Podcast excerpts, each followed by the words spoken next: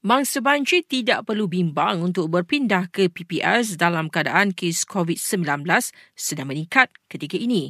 Jelas Polis Terengganu, Kementerian Kesihatan sentiasa memantau situasi semasa di PPS termasuk ketika pendaftaran masuk setiap mangsa ke pusat berkenaan.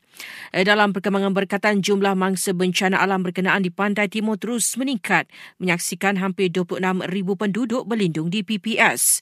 Kelantan mencatatkan angka tertinggi iaitu mencecah 15,100 orang.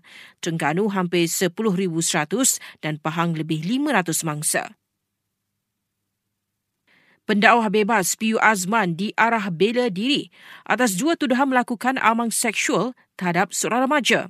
Hakim Mahkamah Session Kelang membuat keputusan itu selepas mendapati pendakwaan membuktikan kes prima facie terhadap tertuduh.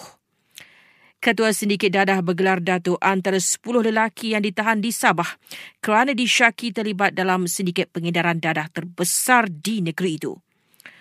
Seorang warga emas maut manakala isterinya parah selepas diserang sekumpulan gajah dalam kejadian di Lahad Datu, Sabah.